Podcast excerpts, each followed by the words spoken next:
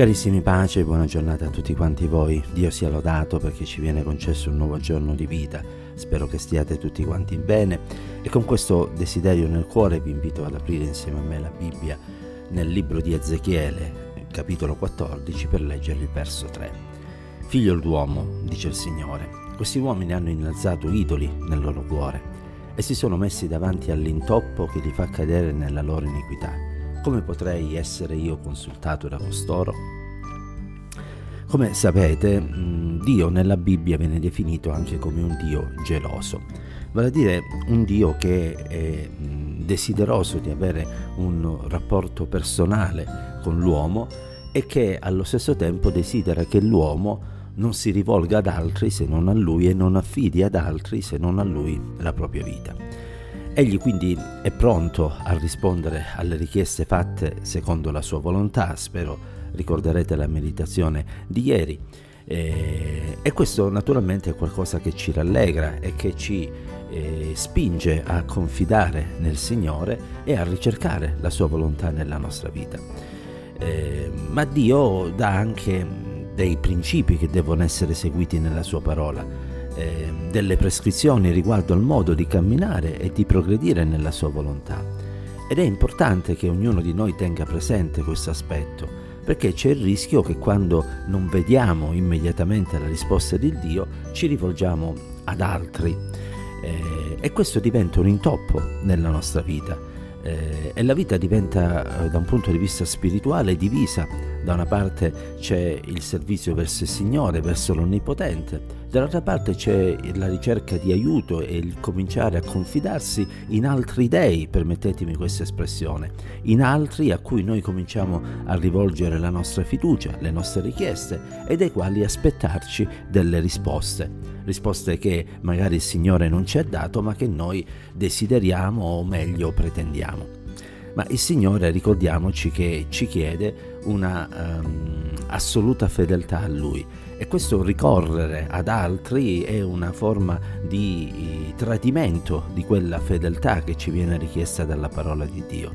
Eh, significa sicuramente venir meno nella fiducia verso il Signore perché se veramente ci fidassimo del Signore saremmo pronti ad aspettare ed eventualmente anche ad accettare i suoi no alle preghiere che gli rivolgiamo. Spesso noi diciamo che Dio è al primo posto nella nostra vita, ma dobbiamo essere onesti, non sempre è così. Non sempre è così, innanzitutto riguarda la sua volontà, perché appunto se il Signore non ci asseconda e quindi Egli prova a farci vedere una via diversa da quella che noi abbiamo programmato, non è raro che preferiamo rivolgerci ad altri e scegliere altre vie pur di poter raggiungere gli scopi che ci siamo prefissati il Signore è al primo posto, ma è anche vero che delle volte, quando Egli ci chiede di fare qualche cosa che magari ci possa costare del tempo, forse anche denaro, o, o magari ci spinge a rinunciare eh, a un momento di svago, che per carità è legittimo, ma che in ogni caso dovrebbe essere sacrificato magari sull'altare della consacrazione e del servizio, cominciamo ad accampare tante scuse più o meno accettabili che... Eh, ci aiutano ad evitare di fare ciò che il Signore ci chiede. Tutti questi sono intoppi, intoppi che ci fanno cadere nell'iniquità, dice il profeta al capitolo 14 al verso 3 di Ezechiele. Sono intoppi che eh, ci spingono a disubbidire e quindi ci dobbiamo ricordare più che mai ciò che il Signore attraverso Samuele disse a Saulo. Eh, guarda che l'ubbidienza vale più del sacrificio, guarda che l'essere eh, sottomessi a lui vale molto più degli olocausti che vengono offerti. E quindi vogliamo pregare questa mattina che il Signore ci aiuti a, don, a, non avere altri dei all'infuori di Lui, a non ricercare altri aiuti all'infuori del suo, ad essere disposti veramente a dare il Signore la priorità nella nostra vita e ad essere pronti ad ascoltare la sua voce quando Egli ci chiama, a servirlo e ad essere utili magari nella comunità locale per l'edificazione del corpo di Cristo o nel mondo per poter portare il messaggio dell'Evangelo a quanti ancora non lo conoscono. Quando noi infatti eleviamo degli idoli nel nostro cuore, e questo è il tema del verso che abbiamo letto, non possiamo sperare che il Signore si faccia consultare da noi perché significherebbe che noi abbiamo cominciato a consultare altri, anche se in realtà diciamo che stiamo consultando il Signore. E Dio vuole che eh, tutto questo venga demolito, abbattuto,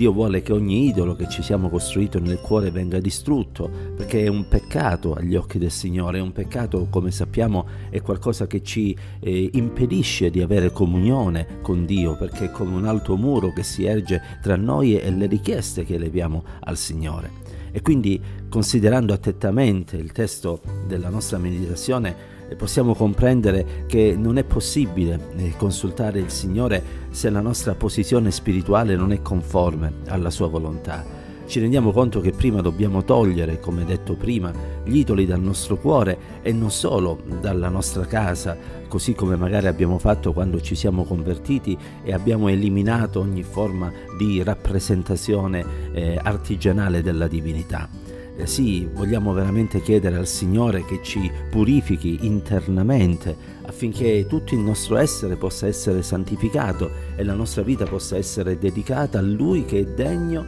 di essere onorato eh, e di essere servito tutti i giorni della nostra vita. Che la grazia e la pace, l'amore e la presenza di Dio ci accompagnino ancora oggi. Dio ci benedica insieme.